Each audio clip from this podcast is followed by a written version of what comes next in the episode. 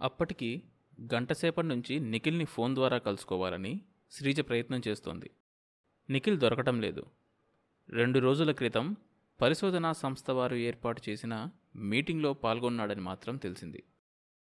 తర్వాత ఏమయ్యాడో ఎవరూ చెప్పలేదు. అర్జెంటుగా అతడితో మాట్లాడవలసిన అవసరం ఆమెకు ఉంది. అందుకే గంట నుంచి ఫోన్ ద్వారా ప్రయత్నం చేస్తోంది. స్విట్జర్లాండ్ నుంచి భారతదేశానికి డైరెక్ట్ టెలిఫోన్ కనెక్షన్ ఉండడం వల్ల ఒకచోట దొరక్కపోతే ఆ వెంటనే వేరే నెంబర్లు తిప్పుతోంది. సైన్స్ సిటీలో ఎక్కడున్నా సరే అతన్ని పట్టుకొని ఆ వార్త అతనికి చెప్పాలి. తను గర్భవతి అన్న విషయం. మీటింగ్ హాల్లో సూది పడితే వినపడేంత నిశ్శబ్దంగా ఉంది. ఆ నిశ్శబ్దంలోంచి డైరెక్టర్ కంఠం గంభీరంగా వినపడుతోంది. అంతరిక్షవాసులు మనకు పంపిన శాంతి సంకేతం ఏ కోడ్లో ఉన్నదో అదే కోడ్లో భూమి నుంచి మనం కూడా సంకేతాలు పంపాలి. మనం చేయవలసిన పనుల్లో అది మొదటిది. అయితే ఈ పద్ధతిలో పూర్తిగా మనం అనుకున్నది సాధిస్తామని మేం భావించడం లేదు. కారణాలు మీకు తెలుసు. అవును అది నిజమే అనుకున్నాడు వింటున్న యశ్వంత్.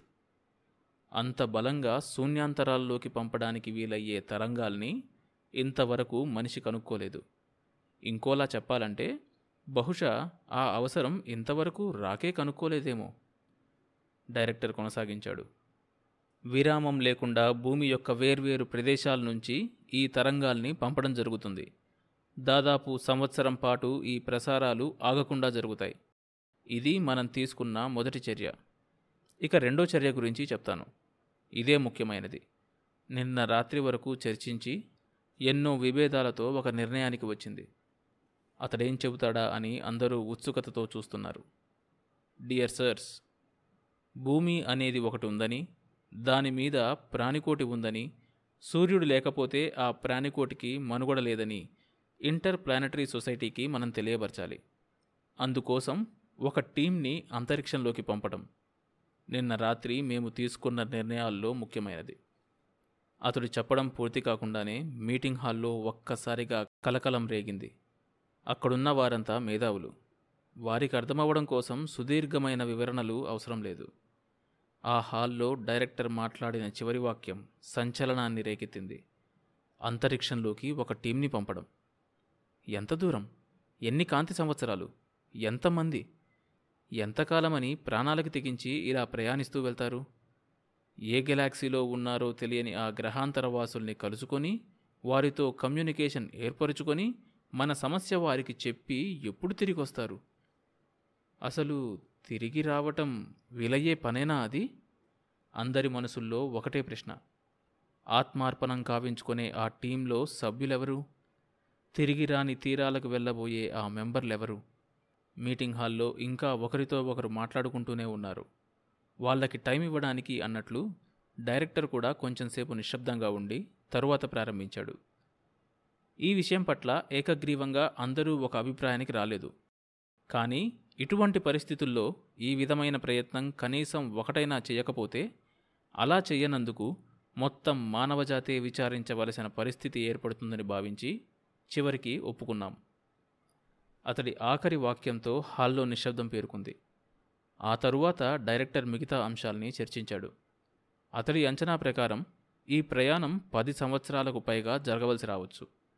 అంతరిక్ష నౌకలో అలా ఒక గమ్యం లేకుండా ప్రయాణం చేస్తూ శూన్యంలోకి తరంగాల్ని పంపుతూ ఉండాలి. దాన్ని ఇంటర్ ప్లానటరీ సొసైటీ వాళ్ళు పట్టుకొని ప్రతిస్పందిస్తే సరే సరి. లేకపోతే మరికొంతకాలం ప్రయాణం సాగించాలి. ఆ హాల్లో ఉన్న వారందరికీ మరికొంతకాలం అంటే ఎంతో తెలుసు. రాకెట్లో ప్రయాణం చేస్తున్న వాళ్ళు మరణించేటంతటి వరకు ఆ ప్రయాణం సాగుతూనే ఉంటుంది. తిరిగి రావటం అన్న ప్రశ్నే లేదు. ఆ మాటకొస్తే డైరెక్టర్ మాటల్లోనే పెద్దగా ఆశావాదం కనపడటం లేదు. బహుశా అతడు కూడా ఈ నిర్ణయానికి వ్యతిరేకంగా ఓటు వేసి ఉంటాడు అనుకున్నాడు యశ్వంత్. అతడికి మాత్రం అంతరిక్ష నౌకలో మనుషుల్ని పంపడం అన్న నిర్ణయం సరి అయినదే అనిపించింది. ఏమీ చేయకుండా ఉండడం కన్నా ఏదో ఒకటి చేయడం మంచిది. లక్షలు ఖర్చైనా సరే పది మంది ప్రాణాలు పోయినా సరే ఆ మాటకొస్తే ఎన్ని ప్రాణాలు నిరర్ధకంగా పోవటం లేదు? ఎంత డబ్బు అనవసరంగా ఖర్చవడం లేదు?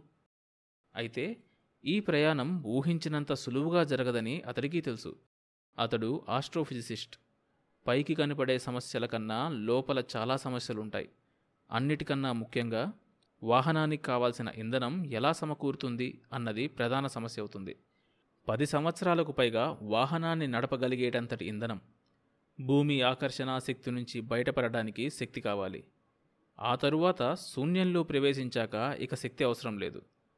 న్యూటన్ రెండో చలన సూత్రం ప్రకారం అలా వాహనం సాగిపోతూనే ఉంటుంది. కానీ చంద్రుడు కుజుడు ఆ తరువాత పది లక్షల ఆస్ట్రాయిడ్స్ బంతులు గురుడు శని ఇలా అన్నిటినీ దాటుకుంటూ వెళ్ళాలి. వేటి ఆకర్షణ శక్తికి లోబడినా దాని నుంచి బయటపడడానికి మళ్ళీ శక్తి కావాలి. ఇంత శక్తి ఎక్కడి నుంచి వస్తుంది? అంత ఇంధనాన్ని మోసుకుంటూ వాహనం ఎలా వెళ్తుంది? ఇది ఆలోచిస్తూ ఉండగానే డైరెక్టర్ ఉపన్యాసం పూర్తయింది. విలేకరులు హాల్లోంచి బయటికి పరిగెత్తారు. అక్కడున్నవారు గుంపులు గుంపులుగా చేరి మాట్లాడుకుంటున్నారు. దూరం నుంచే నిఖిల్ని చూసి యశ్వంత్ అతడికి దగ్గరగా వెళ్ళాడు. నువ్వెప్పుడొచ్చావు? మీటింగ్ ప్రారంభం అవ్వడానికి ముందు అర్జెంటుగా రమ్మని కబురొచ్చింది. నువ్వేమనుకుంటున్నావు నిఖిల్? దేని గురించి? ఇలా ఒక టీంని శూన్యంలోకి రాయబారం పంపడానికి నవ్వాడు యశ్వంత్. ఇంతకన్నా నిరర్ధకమైన స్టూపిడ్ ఆలోచన ఇంకొకటి ఉండదు అనుకుంటున్నాను. యశ్వంత్ ఆశ్చర్యపోయాడు. నిఖిల్ ఇంత వ్యతిరేకతతో ఉంటాడనుకోలేదు. తన విస్మయాన్ని కనిపించకుండా ఎందుకలా అనుకుంటున్నావు నిఖిల్? అని అడిగాడు. వాళ్ళిద్దరూ మీటింగ్ హాల్లో వరండాలో నడుస్తున్నారు. వరండాలో విజిటర్స్ కోసం గోడలకి ఫోటోలున్నాయి. నిఖిల్ ఒక ఫోటో దగ్గర ఆగాడు. విశ్వం గురించి అంతరిక్ష పరిశోధనలో భారతదేశం సాధించిన విజయాల గురించి విజిటర్స్కి వివరించే ఫోటోలవి. నిఖిల్ ఆగిన ఫోటో మన గెలాక్సీకి సంబంధించింది. ఇదిగో ఈ ఫోటో చూడండి. సూర్యుడు సెకనుకి రెండు వందల యాభై కిలోమీటర్ల వేగంతో ఈ గెలాక్సీ చుట్టూ తిరుగుతూ ఉంటేనే మొత్తం ఒకసారి చుట్టి రావడానికి రెండు వందల యాభై మిలియన్ల సంవత్సరాలు పడుతుందే. అటువంటిది మనం ఈ కేంద్రంలో ఏ నక్షత్రాన్నని వెతుకుతాం? ఎంత లోపలికి చొచ్చుకు వెళ్ళగలం? యశ్వంత్ నవ్వాడు. నువ్వు ఒక గెలాక్సీ గురించి ఆలోచిస్తున్నావు. ఆ గ్రహాంతరవాసులు వేరొక గెలాక్సీ వాళ్ళైతే మన పరిస్థితి మరింత క్లిష్టమవుతుంది. అది ఆలోచించు అన్నాడు. నిఖిల్ సర్దుకుంటున్నట్లు మై గాడ్ ఆ విషయమే ఆలోచించలేదు సుమా అన్నాడు. ఒకవేళ ఆ వచ్చిన వాళ్ళు మన గెలాక్సీ వాళ్ళు కాకుండా వేరే ఇతర గెలాక్సీల వాళ్ళైతే పాపం ఇలా కేంద్రం వైపు వెళ్ళే మన అంతరిక్ష నౌక ఎంత దూరం ప్రయాణించినా ఏమీ కనిపించదు. మరో విధంగా చెప్పాలంటే రాకెట్లోనే ప్రాణాలు పోగొట్టుకోవాల్సి వస్తుంది. ఎవరైనా వేరే ఇతర గెలాక్సీల నుంచి వచ్చి మన సూర్యుడిని కొల్లగొట్టేటంత కష్టపడతారని నేను అనుకోవటం లేదు. అంత దూరం ప్రయాణం చేసి ఎందుకు వస్తారు? వాళ్ళు మన గెలాక్సీ వాళ్ళే అయి ఉంటారు. చివరగా ఉన్నాడు కదా అని సూర్యుణ్ణి ఎన్నుకొని ఉంటారు. తార్కికంగా ఆలోచిస్తూ అన్నాడు.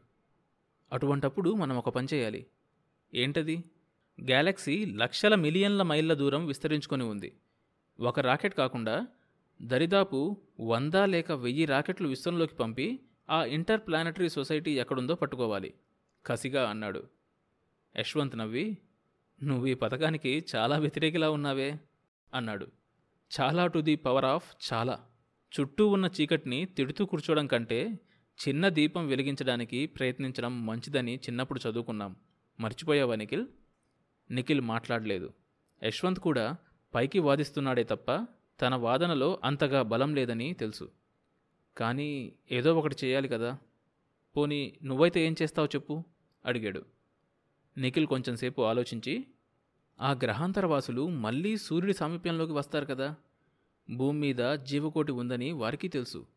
మన ఫీలింగ్స్ కనుక్కునే ప్రయత్నం ఎలాగూ చేస్తారు. వాళ్ళు ఆ ప్రయత్నం చేస్తున్నప్పుడు మనం రాడార్ ద్వారా ఆ ఫ్లయింగ్ సాసర్ని పట్టుకోవడం మంచిదని నా ఉద్దేశం. కనీసం వారు ఏ గెలాక్సీ నుంచి వచ్చారో తెలుస్తుంది.